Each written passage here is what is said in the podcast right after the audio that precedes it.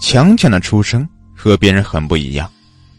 那天狂风大作，雷雨交加，而且就在强强即将出生的那一刻，家里饲养的所有牲畜都像惊了魂一样四处逃窜，全家上下的窗户门都在一瞬间莫名的被打开了，屋里的一切都被狂风刮得变了样。之后，强强就出生了。自从强强出生之后，家里就没有消停过。孩子是一直哭个不停，而且还不吃不喝，有时候刚睡着，突然一睁眼又哭了。没办法，强强妈就带他去邻庄的神婆子那里看了看。神婆子一看到强强，眉毛都皱到了一起，说了一句：“可怜的娃子。”就让强强妈带着孩子走了。可强强妈哪能同意呀？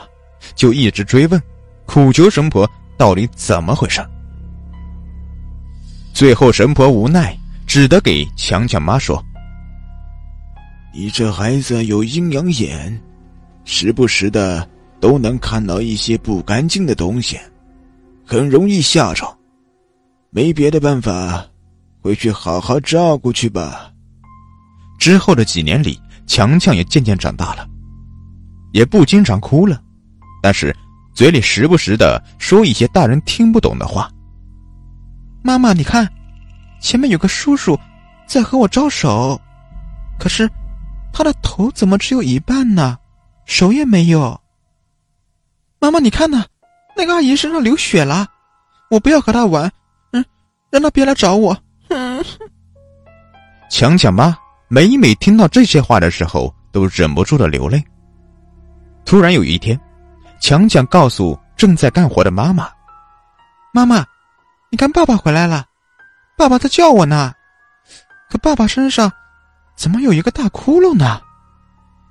强强妈暗想不好，说：“你爸爸在外地打工呢，不要乱说。”真的是爸爸，爸爸说要带我去一个好玩的地方。妈妈，我不陪你了，我要去找爸爸了。说着。强强就跑了出去，可没跑几步，就倒在地上，再也没有醒过来。